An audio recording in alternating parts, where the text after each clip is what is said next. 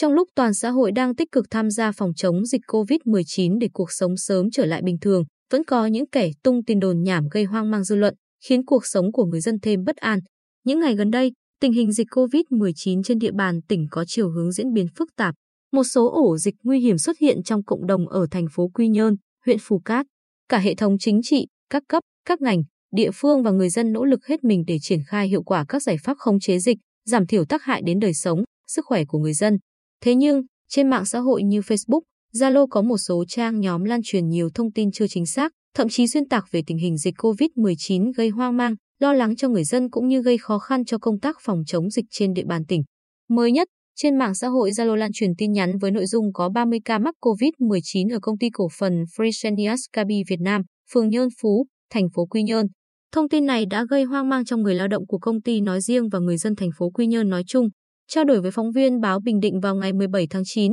Giám đốc Sở Y tế Lê Quang Hùng khẳng định thông tin có 30 ca dương tính với SARS, COVID-2 tại công ty cổ phần Fresenius Kabi Việt Nam lan truyền trên mạng xã hội là tin đồn nhảm. Ông Hùng nói, công ty cổ phần Fresenius Kabi Việt Nam có một người lao động liên quan đến F0 đã được cách ly theo quy định. Trong thời gian cách ly, người này mới có kết quả PCR dương tính nên không có khả năng lây nhiễm tại công ty. Cụ thể hơn, theo Phó Giám đốc Trung tâm Y tế thành phố Quy Nhơn Võ Văn Trung, sau khi con trai được xác định mắc COVID-19, chị C, làm việc tại công ty cổ phần Fresenius Kabi Việt Nam, được xét nghiệm PCR vào lúc 16 giờ ngày 13 tháng 9 cho kết quả âm tính. Chị C thực hiện cách ly theo quy định. Đến ngày 15 tháng 9, chị C được xét nghiệm PCR cho kết quả dương tính. Ngày 16 tháng 9 công bố là ca bệnh COVID-19. Ông Trung thông tin thêm, chị C được cách ly ngay khi xác định có yếu tố nguy cơ, có kết quả PCR âm tính. Các trường hợp là F2 là người lao động tại công ty cổ phần Fresenius Kabi Việt Nam liên quan đến trường hợp chị C từ thời điểm ngày 13 tháng 9 trở về trước không có nguy cơ lây bệnh từ chị C.